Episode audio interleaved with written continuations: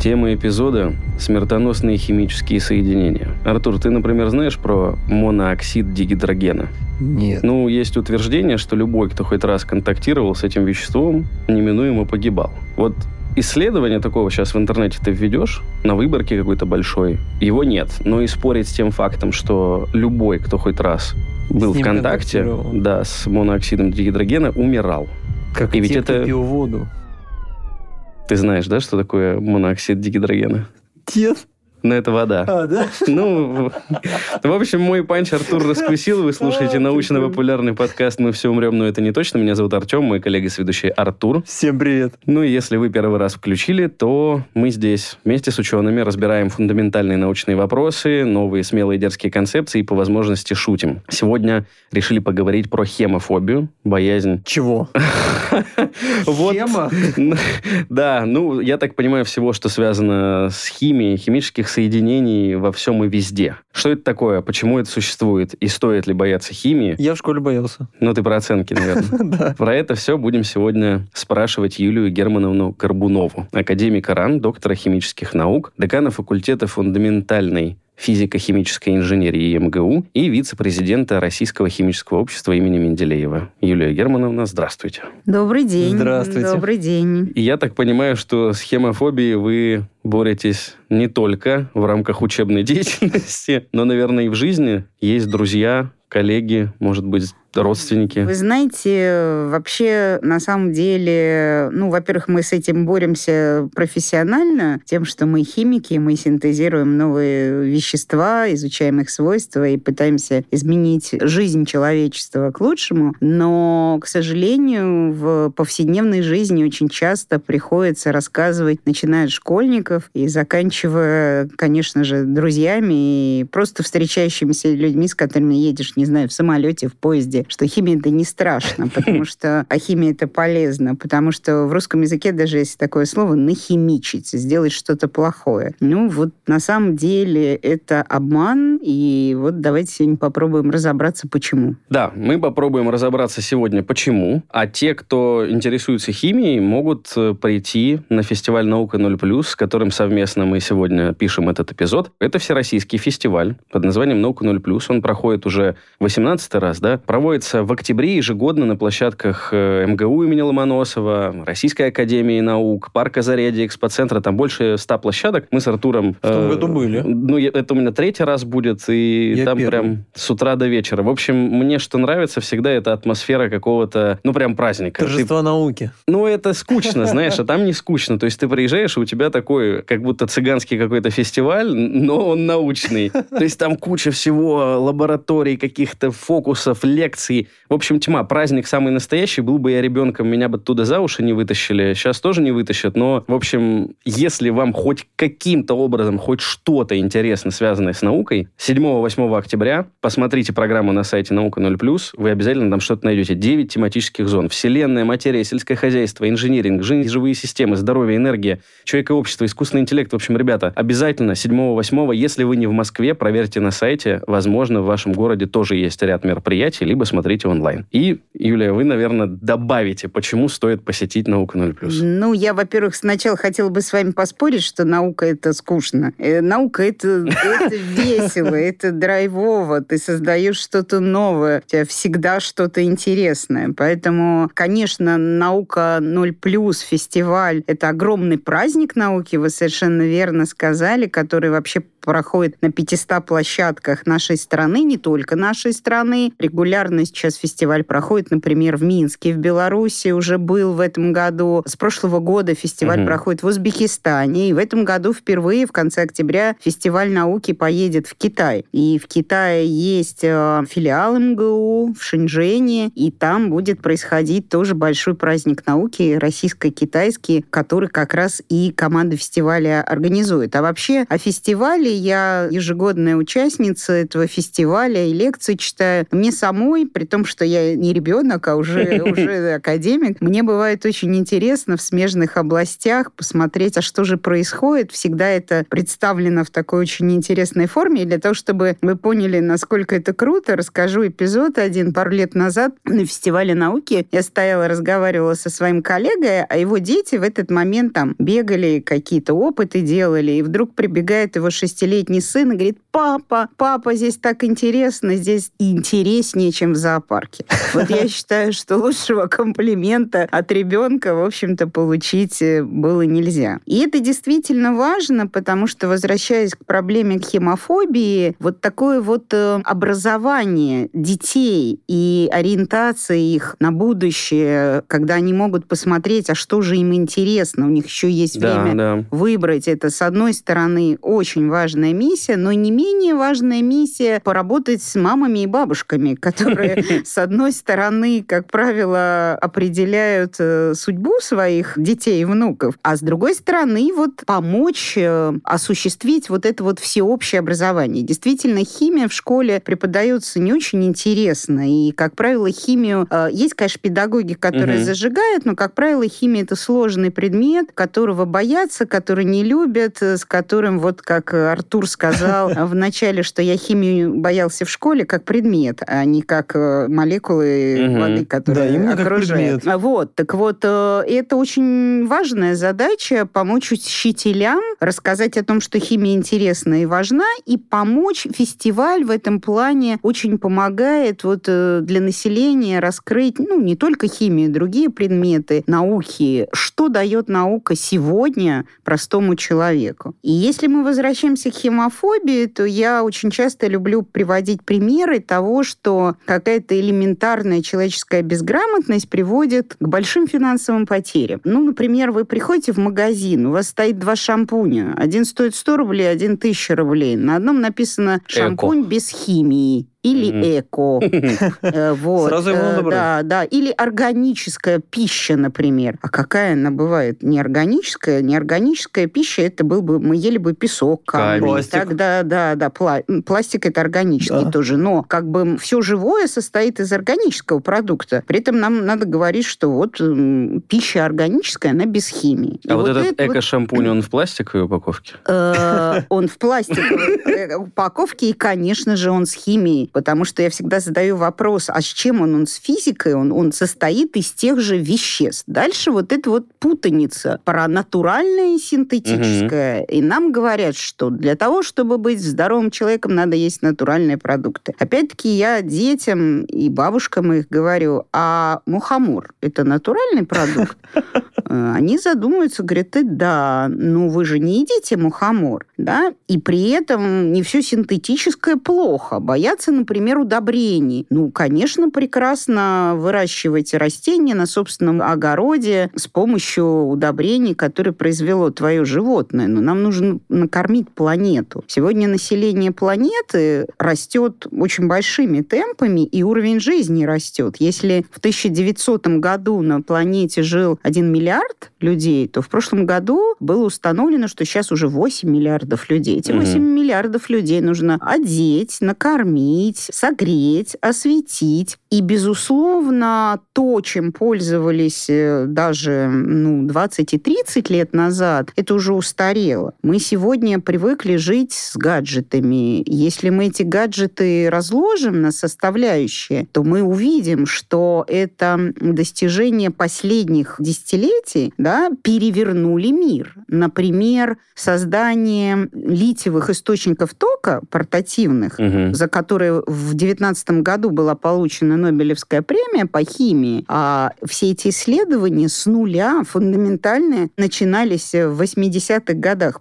прошлого века, да? ну, каких-то 40 лет назад с нуля люди начали думать о том, что надо создать что-то, какие-то батареи, какие-то устройства, чтобы можно было, чтобы компьютер занимал не комнату, а чтобы можно было э, фактически компьютер поместить в смартфон, в телефон и пользоваться практически всеми функциями, да? Ну, Там вообще в целом вся электроника это химия. Травление плат, то же самое. Безусловно, безусловно. Все все состоит из химических материалов, все состоит из, э, так или иначе, это и электронная техника, эти дома, в которых мы живем, это конструкционные материалы, угу. бетонные, строительные материалы. Если мы возьмем всю энергетику, то это все тоже либо природные источники, либо вот э, мы чуть попозже, наверное, поговорим, я бы хотел поговорить о каких-то современных технологиях. Там технологии, например, э, вот я на фестивале науки буду читать лекцию, которая называется «Приручая солнце», о том, как использовать э, солнечную энергию, вообще свет на благо человека. Но возвращаясь к вопросу натурального и синтетического, очень важно понимать, еще раз хочу это подчеркнуть, что не все натуральное полезно, не все синтетическое плохое. И в этом плане, конечно, очень важной индустрией сегодня является индустрия лекарств, фармацевтика, угу. а это чистая химия. Причем сегодня страны между собой соревнуются за создание новых лекарств, за создание новых медицинских технологий. А ведь, если вы задумаетесь, то не только лекарства — это медицина с точки зрения химии, да, а большинство методов, которыми нас исследуют, это тоже химические материалы. Анализы. Да, мы сдаем анализы. Это аналитическая химия.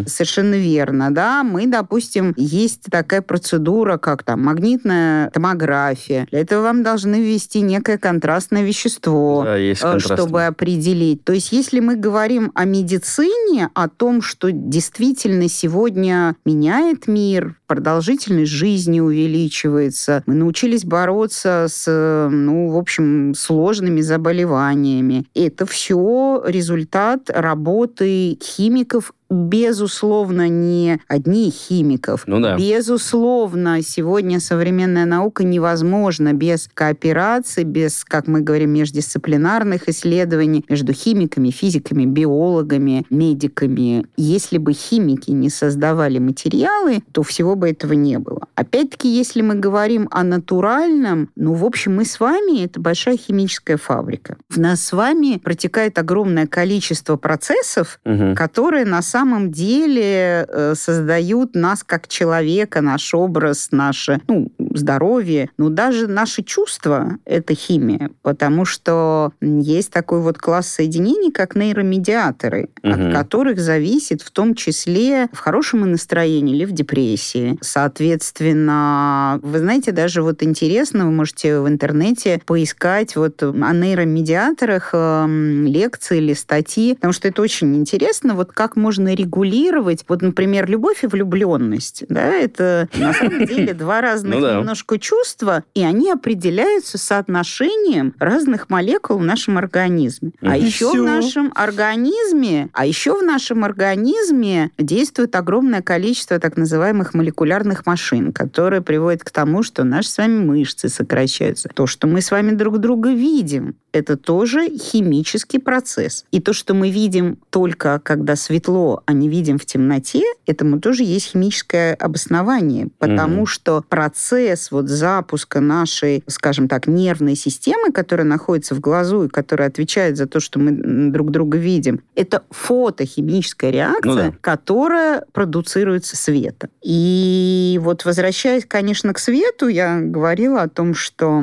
Ваша лекция, да, на науке лекцию читать. Угу. И один из институтов, в котором я работаю, ну, вообще я работаю в двух институтах. Институт общей неорганической химии имени Курнакова, Институт физической химии и электрохимии имени Фрумкина. Оба этих института тоже будут площадками для угу. фестиваля науки. И вот в физхимии наша молодежь проводит так называемый физхим-фест, в рамках которого будет проводиться физхим-квест. И вот ребятам как раз будут показывать вот современные лаборатории, где делают некие современные технологии, в том числе и с помощью света. Почему это важно? Потому что, конечно же, наши природные ресурсы, наши там углеводороды, они, мы знаем, что они исчерпаемы. Угу. Вот. И э, одна из тематик — это использование света, ну, солнечный, за солнечный свет мы с вами пока не платим, да, поэтому, значит, использование солнечного света для создания солнечных батарей, которые сегодня уже есть есть. И, в принципе, многие государства используют солнечную энергетику как альтернативную, особенно там, где регионы хорошо освещены, угу. с большим количеством, ну, например, Световых у нас дней, в да, Сочи да, там 300 дней в году солнце, и даже у нас в Сочи, если вы посмотрите, на многих гостиницах стоят солнечные батареи. Но ученые борются за то, чтобы они были более дешевыми, чтобы у них было больше КПД, то есть угу. превращение солнечной энергии в электрическую, за то, чтобы они были энергию. гибкими, чтобы они в больших диапазонах mm. температур работали, чтобы их можно было на севере, на юге использовать. И это вот такая вот уже сегодняшняя, которая пришла в сегодняшнюю нашу жизнь технология, которую вот тоже делают химики, но, безусловно, все, что связано со светом, это процесс физический, да, поэтому мы тут очень тесно работаем с физиками. С другой стороны, например, в той же медицине существует э,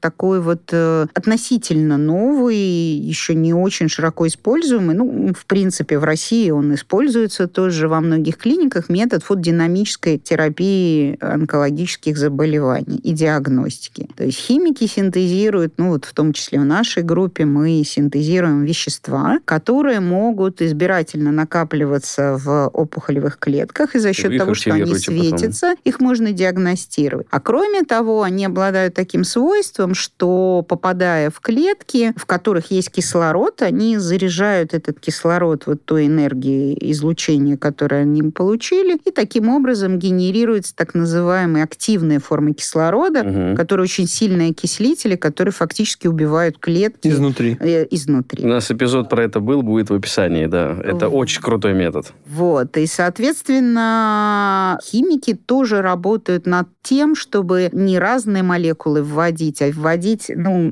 сейчас даже появилась новая такая, новый термин, ну, тоже не сегодня, а там, иное количество лет назад, но появился термин, называется тераностика, угу. когда одной и той же молекулой можно и продиагностировать э, какое-то заболевание, и излечить. И этим тоже занимаются химики. Ну, если мы возьмем, сегодня существует э, в, у нас в стране стратегия научно-технологического развития. И эта стратегия, она значит, состоит из ряда направлений. А более того, в прошлом году правительством были предложены 13 ключевых индустрий, которые позволят нашей стране э, решить вопрос технологического суверенитета и независимости. И если мы с вами начнем разбирать эти индустрии, да, это там, приборостроение, невозможно без химии, ну, однозначно. Судостроение, то есть все материалы, из которых состоят суда, авиастроение, медицинская техника, мы уже проговорили, фармацевтика, микроэлектроника, да, в конце концов, чтобы мы с вами жили со своими айфонами, химики должны научиться делать особо чистые вещества, они должны уметь работать с очень малыми количествами веществ, вот та самая нанотехнология, да, mm о которой, в общем-то, много громко говорили, но, по сути, тоже это, ну, как-то на уровне громких слов осталось. Ну, там это, как это, медвежью услугу Чубайс оказал этому направлению. Это да, это да. Но, тем не менее, умение управлять молекулами на уровне угу. единичных молекул и на уровне вот таких, потому что, ну, у нас вся наша с вами техника миниатюризируется, с одной стороны, а с другой стороны, в наносостоянии свойства меняются, да. меняются. Поэтому это тоже очень такая вот э, одна из ключевых задач. Если мы говорим о свете, еще одно очень такое вот э, перспективное направление использования света – это фотокатализ. Что угу. такое катализ? Катализ – это когда вы некая реакция, которая у вас обычно происходит, там, два вещества между собой взаимодействуют, а при высоких энергиях, там, нужны высокие температуры, давление, времена, угу. значит, а вы добавляете некое еще вещество, которое называется катализатор, которое ускоряет эту реакцию. Делает ее быстрой, более энерго менее затратной, более дешевой, соответственно. Очень много сейчас говорят о зеленой химии, да, о том, что химия должна быть безотходная, она должна... То есть вы два соединения соединили, у вас не должно остатка получиться. У вас так называемая атом сберегающая технологии реакции. Звучит Когда вы круто. все, что вложили угу. да, в свой суп на выходе и получили. А Такое вас нет отходов. Да, сейчас такие реакции есть. Ну, например, в прошлом году была дана Нобелевская премия за так называемую клик-реакцию. Слышали что-нибудь про это? Мгм. Ой, это очень интересная, но немножко грустная история. Расскажу, почему грустная. Значит, э, ряд исследователей, среди которых был наш соотечественник Валерий Фокин, в начале 2000-х годов открыли клик-реакцию. Что это за реакция? Это химическая реакция, когда вы берете два компонента,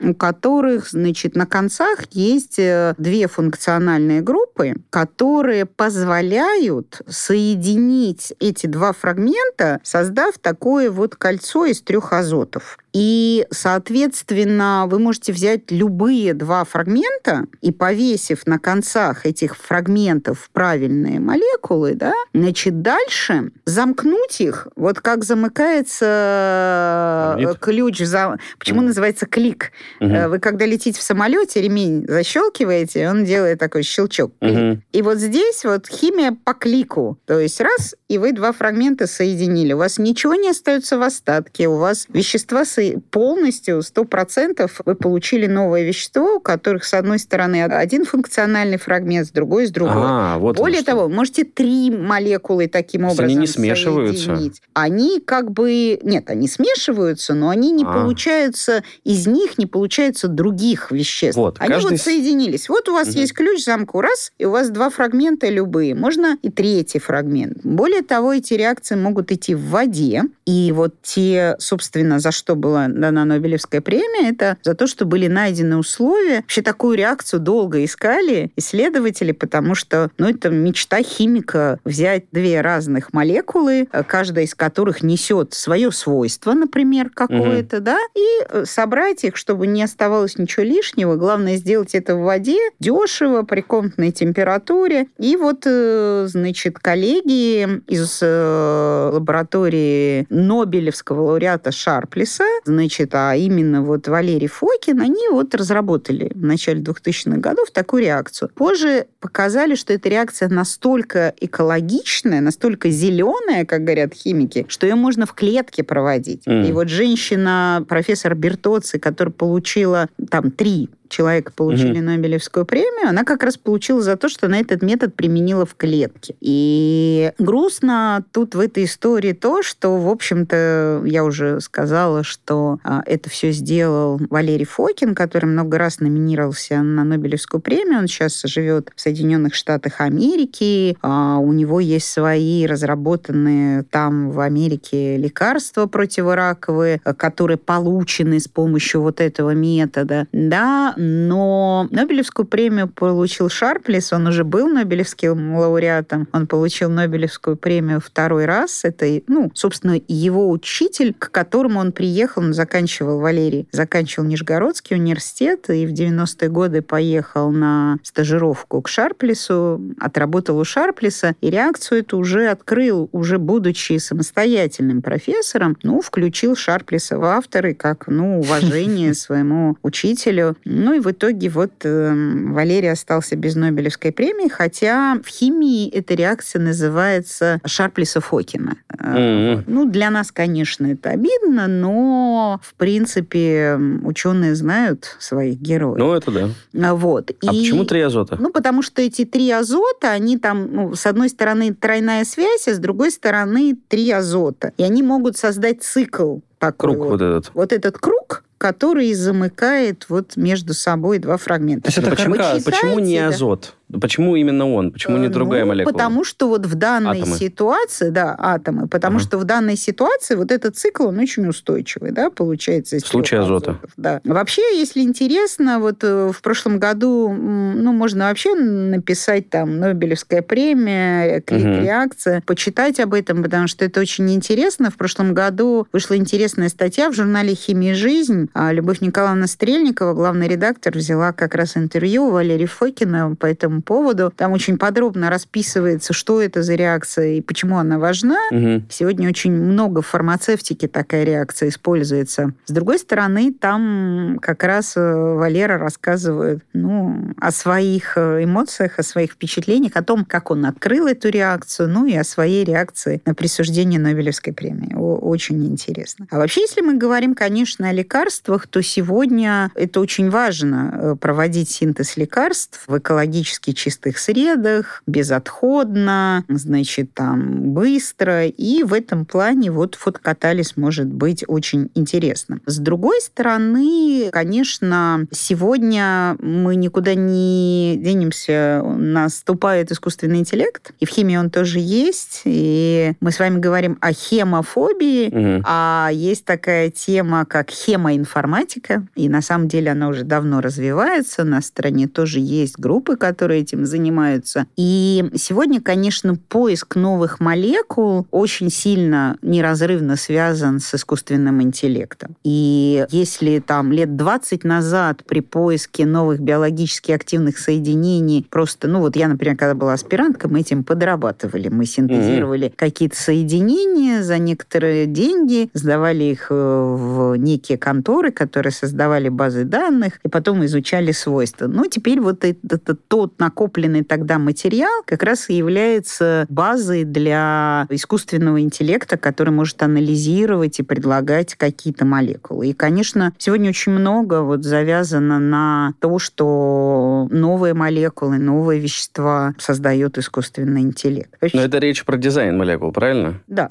про дизайн, Когда правильное слово. У да. нас был эпизод, называется «Квантовая химия», можете найти послушать, там как раз-таки про использование искусственного интеллекта для предсказывания свойств молекул, да, в том числе, да. они рассказывали. Я к этому эпизоду, когда мы готовились, меня заинтересовало следующее, что там есть же несколько подходов. Если говорить про дизайн молекул, это структурно ориентированный и функционально ориентированный. Вот можете коротко, если в чем разница? То есть э, ну, э, мы грубо говоря, вы за, ну, в любом случае я бы не сказала сказала, что это два разных подхода, угу. потому что они завязаны. Вот смотрите, любая молекула, она обладает какой-то структурой. Угу. Да? Что такое структура молекулы? Это какие атомы в нее входят, угу. как они между собой соединены. Ну, если вы еще школьную химию помните, то бывают там одинарные связи, бывают двойные связи, бывают тройные связи. Да? Соответственно, вот структура, как угу. устроена молекула. Причем может быть одна и та же молекула, а у нее разные, вот мы говорим, функциональные функциональные фрагменты. Угу. Да, вот, например, у вас есть бензол, в этот бензол можно ввести OH-группу, да, и тогда это будет как бы фенол, угу. да, либо можно ввести там CH3-группу. И свойства при этом, ну, вроде как молекула одна и одна та, и та же, да. а меняя функцию, вы меняете ее свойства, да, она у вас там становится либо кислотой, либо там альдегидом, либо, ну, там, каким-то соединением, там, ну, имеющим некую там функцию, угу. да. Соответственно, Соответственно, как строится эта вот хемоинформатика? Берутся в базу данных, заносится структурный фрагмент, и как, из каких структурных фрагментов состоит ваша молекула, и как,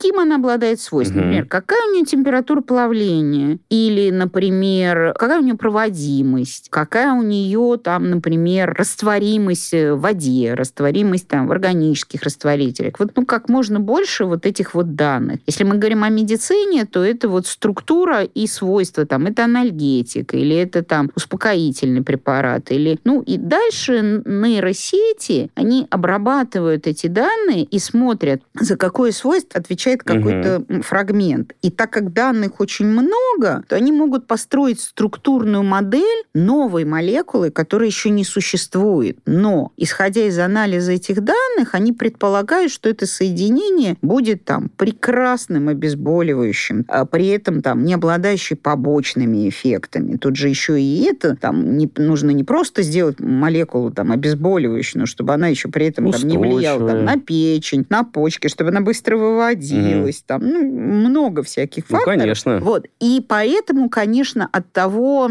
с одной стороны, вы можете сказать, понадобятся ли в будущем химики? Конечно. Ну, вот не все так оптимистично говорят, что искусственный интеллект будет предлагать молекулы, а роботы их будут синтезировать. И ну, испытывать А если человек не знает, надо же знать, что тебе предлагает робот. Да, в этом плане нужно, конечно, к этому относиться спокойно. Конечно, вот то, о чем я говорю, вряд ли в ближайшее, ну, может быть, там, если мы говорим там на 50 лет вперед, mm. на 100 лет вперед, возможно. Но сегодня, конечно, очень важно, какие вы данные вкладываете вот в эту модель, которая потом будет считать. Mm-hmm. А это все тоже человеческий фактор. Да, да. И очень важно оценить, насколько та молекула, которую вы получили, насколько она вообще может существовать в природе, насколько, как ее можно получить. Угу. В общем, тут тоже, конечно, искусственный интеллект может помогать, но без человека, без человеческого мышления, которое, кстати, тоже основано на химии. Вот у меня, например, вот в ушах сережка – это вот ацетилхолин. Это тоже один из таких нейромедиаторов, который отвечает за нашу память, за то, как мы запоминаем. И вот на самом деле иногда там ругают детей, родители, что ну ничего ребенок не запоминает. Вот одно ухо влетело, в другое вылетело. Ну, и, конечно, это часто связано с нашей внимательностью, но вот эта вот внимательность, это тоже вот некий наш химический состав. И зачастую, может быть, ребенку нужно для того, чтобы он был более внимательным, для того, чтобы он лучше усваивал информацию. Ведь говорят о том, что нужны витамины, нужны микроэлементы. Угу. Это все, в общем, не пустой звук. Это тоже та химия, которую надо знать, а не бояться.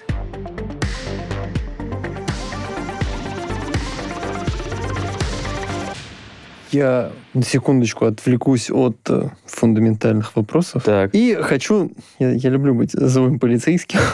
вот я, предположим, Давай, Химофоб. Давай. Есть же такие люди, да? Это же химофоб он все. Да, есть химофобия. Я химофоб, и вот э, Юлия говорит, что химия, благо, все хорошо, а я такой говорю, а вот, я даже нашел сейчас, почитал, а вот есть такая штука, диоксид титана, ее раньше добавляли везде, и все говорили, все хорошо, а потом сказали, вредно и нельзя. Вопрос, как доверять? Ведь сегодня говорят, что это какая-то добавка, она хорошая, а завтра все... С... О, тревога! Запретить, от нее умирают. Я, если позволишь, по-другому чуть сформулирую Давай. то, о чем ты говоришь. Э, да, безусловно, отсутствие знаний каких-то фундаментальных, базовых хотя бы, оно, конечно, так скажем, дает легкость ввести человека в заблуждение или просто он сам. Его даже никто не вводил, он сам прибывает в заблуждение. Но здесь же еще есть речь про нечистых на руку производителей, да, то есть одно дело ученые открыли предложение предложили, другое дело бизнес без проверок внедрил или там недостаточно проверил. Страх же может быть. Хемофобами да, могут да. же стать еще и на этой основе. То есть, конечно, потому что сначала разрешили, а потом запретили, я как потребитель сижу и такой... Ну, а... вы знаете, то, что разрешили, запретили, это тоже некий коммерческий трюк, хотя с Титану-2 там действительно были исследования, их добавляли Титану-2 в, в зубную много, пасту.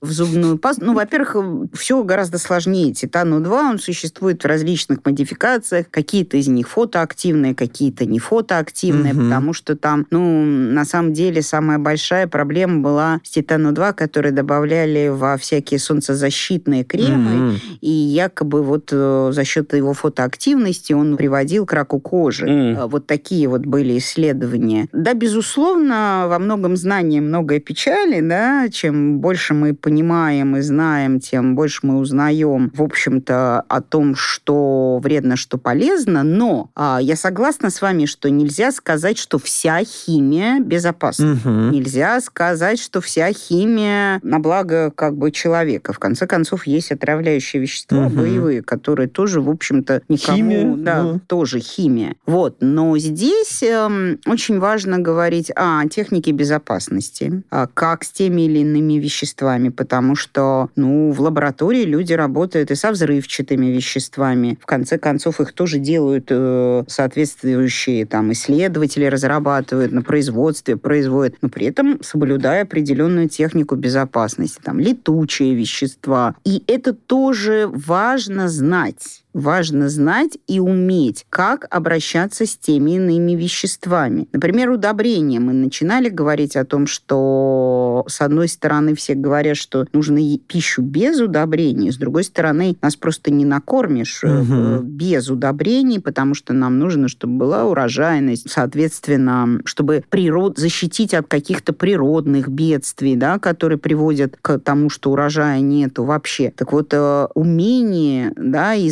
знания позволяют сделать удобрение которые не приносят вреда. Да? То есть, э, опять-таки, это разработки людей, которые изучают, как сделать удобрение, ну и целые большие компании. Кстати, Россия, она лидер в области удобрений во всем мире. И такие большие компании, там, как Фосагро, угу. Уралхим, Еврохим, они делают удобрения. Некоторые удобрения, я, например, была в этом году в Перми, в, в Березняках, спускалась в шахту, там делают делают калиум-магниевые удобрения, которые, кроме нас, в мире, ну, более или менее большие залежи есть только в Канаде, mm. а вообще почти весь мир, хочет он или не хочет, покупает эти удобрения у нас. Потому что какие-то там, например, фосфатные удобрения у китайцев есть, а калий-магниевых нету. И они все равно их покупают у нас. Да? С другой стороны, если мы говорим о калии и магнии, это э, вот понимаете, как все переплетается? Это одни из самых важных элементов, которые регулируют нашу деятельность э, нашей сосудистой системы, работу нашего сердца. Да? То есть э, нельзя сказать, что если мы калий-магниевые удобрения вносим в почву, это плохо. Это, в общем, то, что в конце концов требует наш организм. То есть, да и почва требует. К вашему, и почва. То есть, возвращаясь к вашему вопросу, да, нужно относиться осторожно, да, нужно понимать, э, что как бы не вся химия полезна, но соблюдая технику безопасности, зная какие-то основы и опять-таки доверяя ученым, потому что задача ученых и состоит в том, чтобы делать какие-то новые продукты. Опять-таки вернемся к лекарствам. Да? Ну, у нас же есть с вами там, например, там какие-нибудь анальгетики, да, угу. появляются новые. Вы скажете, ну, это вот э, фарминдустрия, это у них заработки, им нужно новые, как бы, новые... Что значит, все правда правда. более, более да, дорого. Да, это правда. В какой-то степени это правда, но в какой-то степени вот то, о чем мы с вами говорили, если говорить об ученых, то ученые действительно пытаются найти какие-то способы, как, например, упаковать это лекарство, чтобы оно достигло там угу. нужного, значит, там рецептора, не разрушив по ходу.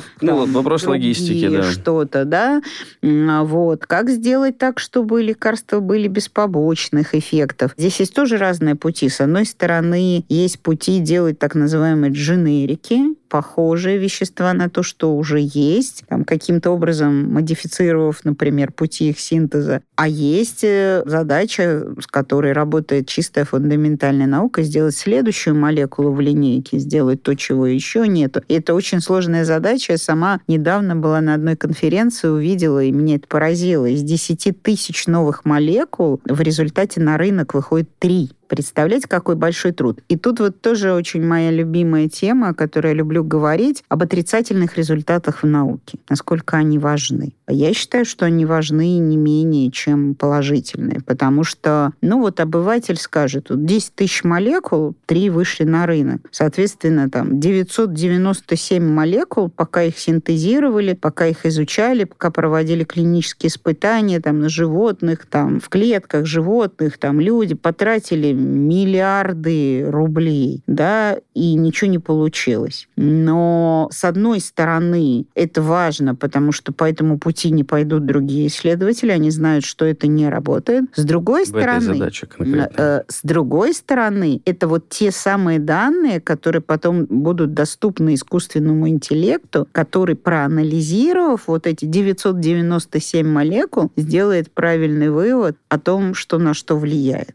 Ну и мы не знаем, это может пригодиться там в металлургии это может пригодиться неожиданно. в другой, в другой, безусловно. Характеристики-то описаны, это же да. здорово. Но я здесь просто по другое скажу. Вот э, я с вами полностью согласен насчет фарм-индустрии, но мне представляется следующим образом. Это просто для обывателя, для там, граждан обычных это понятней. Лекарства, они что? Влияют на здоровье. Но это не так очевидно, когда мы говорим абсолютно про любые вещи, которые нас окружают. Там вот стулья мы с вами сидим, микрофоны, в которые мы говорим. Везде везде используются химические соединения для их производства. Материалы. Давайте будем их Да-да-да, материалы, материалы, а вот их получение непосредственно связано там с теми или иными химическими... Химическими процессами. Процессами, реакциями, да. И я про что, и, наверное, Артур, может быть, хотел сказать, это про то, что нет соответствующего контроля. Иногда кажется, что к химии относятся как... Ну, точнее, не относятся долго как сказать? С должным, э, с должным уровнем безопасности. Вы про это хотите сказать?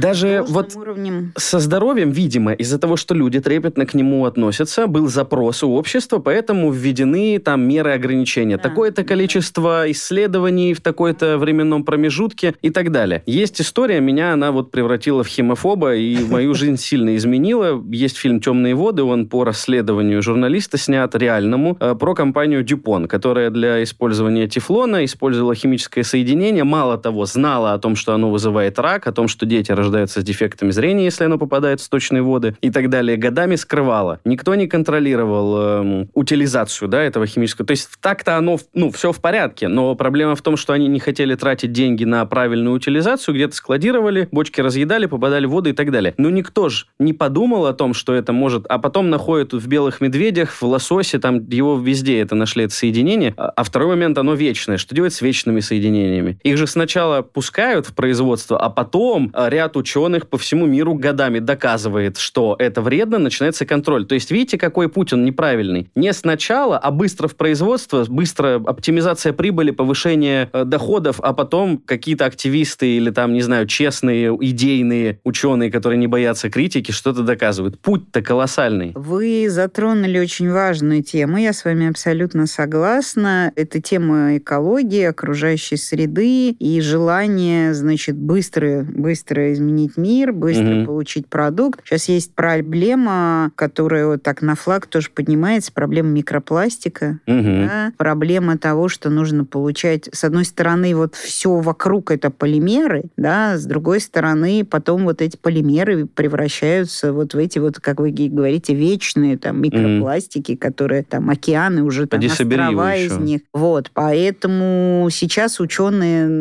значит, работают над тем, чтобы создавать там биоразлагаемые пластики, чтобы делать это все экологичным. Безусловно, эта сторона медали, она есть, но это не значит, что нужно становиться хемофобом. Это значит, Нет. что нужно гораздо больше, потому что то, о чем вы говорите, это две составляющие. Одна это вот, ну, выгоды бизнеса, от этого никуда не денешься, да, человек, ну, природа человеческая, он хочет быстрее и больше заработать. А с другой стороны, это некомпетентность тех людей, которые работают. И вот в этом плане химическое образование глубокое, да, оно как раз и важно для того, чтобы создавать специалистов, которые бы были правильно ориентированы в своих разработках, да, потому что, ну, бизнес бизнесом, а ученые ученые. Честно говоря, я, наверное, если мы говорим об ученых, то для ученого, конечно, в первую очередь сделать какую-то полезную технологию с соблюдением Безусловно. всех правил, и в этом плане тоже очень важно, вот сейчас стоит задача такого тесного взаимодействия между учеными и бизнесом, потому что до недавнего времени э, немножко другая тема, может быть, вам покажется, что я чуть-чуть в сторону ухожу, но это тоже важно очень, потому что ну, вот в той ситуации, в которой мы сегодня живем, немножко изменилось э, все вокруг с точки зрения технологий. До значит, определенного момента мы практически большинство технологий в стране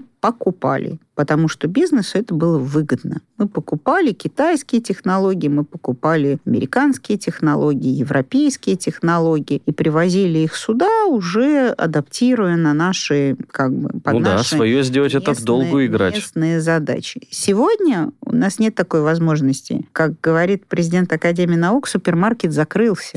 Нельзя прийти в магазин и купить такую технологию, секую. И в какой-то степени это идет на руку нам, потому что мы сейчас задумались о том, что нам нужно создавать свое. И вот при создании вот этого своего очень важно э, воспитать да, соответствующих специалистов, которые будут, а, уметь превращать фундаментальные знания в технологии, а б, соблюдать вот эти все... Э, то есть это некий другой тип мышления, да, соблюдать все эти экологические требования, соблюдать технологические все э, важности вот эти вот ограничения. Конечно, это, ну, немножко такая вот э, фантастика, но тем не менее это то, к чему мы стремимся. И сейчас вот вообще как бы инженерное образование в стране поднято на флаг.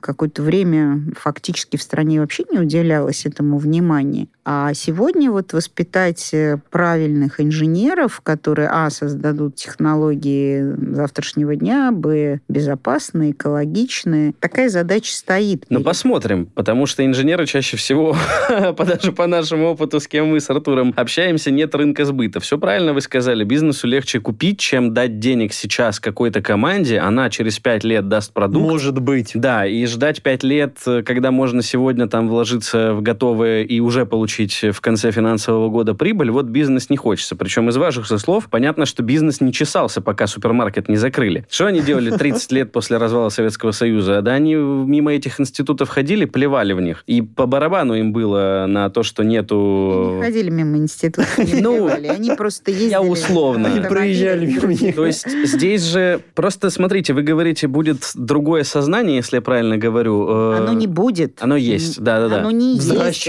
Мы должны должны взращивать. Мы сейчас именно О, поэтому вот мы, уже... говорим, мы говорим об образовании. Мы говорим о том, что начиная с фестиваля науки, который будет вот 7-8 числа в октябре, и заканчивая образованием в вузах, мы должны прививать, мы должны создавать специалистов с другим мышлением, с другими подходами к технологическим, к технологическим решениям. Согласен, не спорю, но и у обычных граждан, да, помимо знаний каких-то, чтобы их не вводили в заблуждение, нужна еще и позиция. Они должны требовать от государства контроля, иначе ну, этого контроля не от будет. себя. Ведь, понимаете, вы говорите требовать от государства, да, но я очень хорошо помню, что лет 15 назад в Москве пытались сделать раздельный сбор мусора. Ну и ничем это не закончилось. Все эти разноцветные ящики ушли в никуда, потому что наши граждане, да что я буду заморачиваться заморачиваться, сортировать там пищевые отходы и бумагу, да времени у меня на это нет, я лучше там в телефоне покопаюсь, э, фильм интересный Так посмотрю. и есть, так и есть. Ну, это всегда про это, да. А, это тоже образование. И про Безусловно. это тоже, допустим, на том же фестивале науки показывают, что будет, если мы не будем сортировать мусор, что будет, если мы будем выбрасывать там батарейки, а не собирать их и сдавать отдельно, что будет, если лампочки накаливания мы делаем. Э, вот просто даже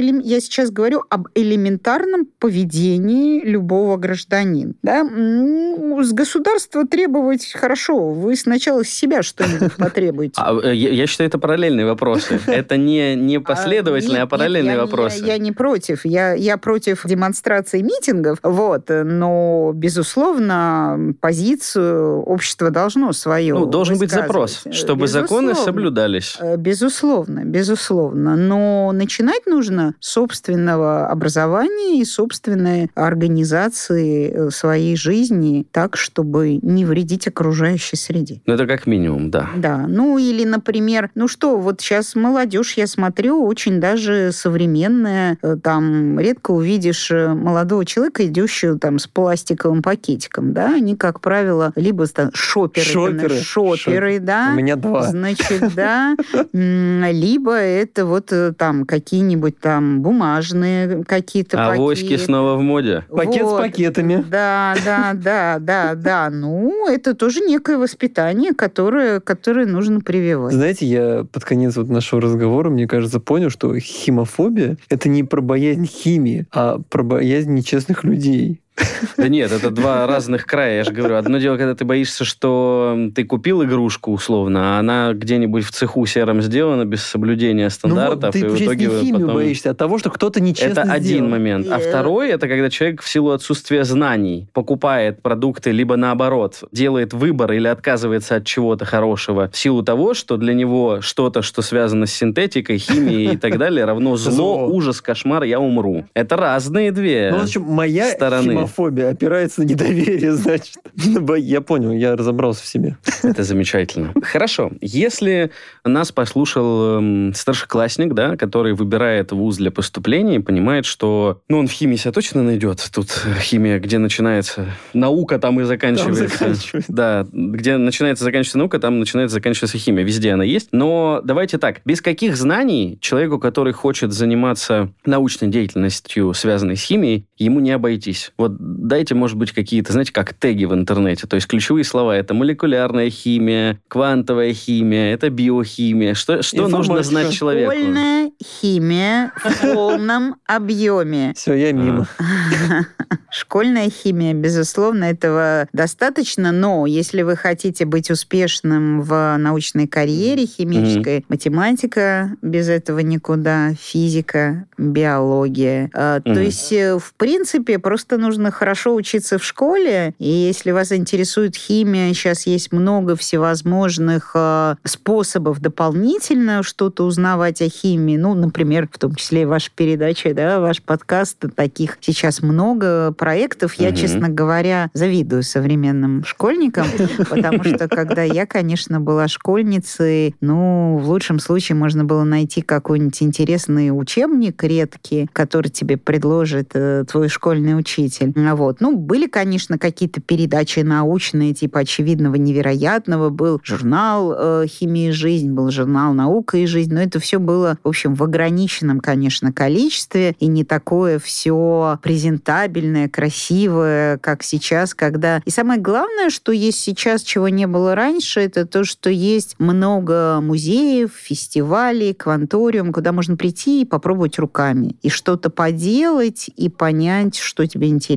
Поэтому я призываю школьников, а главное их родителей, потому что мотиваторами для наших детей, конечно, являемся мы сами, наши родители. Пожалуйста, приходите во все эти музеи, кванториумы, фестивали, ну и ближайшее мероприятие фестиваль науки «Наука 0+,» э, на большом количестве площадок в Москве. Можно зайти на сайт фестиваль науки 0+, и там все найти. Да, хорошо. Надеюсь, что все те, кто боялись химии, после этого подкаста свою химофобию отодвинут и придут на фестиваль. А почему химия сегодня без химии, это как без воздуха и без воды, нам сегодня объяснила... Вода — это тоже химия. Безусловно. Я имею в виду, что как мы пьем водичку, дышим воздухом, а вот если убрать химию, по ощущениям будет так же плохо, как вот без этих химических соединений. Об этом нам сегодня рассказывала Юлия Германовна Горбунова. Большое спасибо. Будем ждать вас в гости еще раз.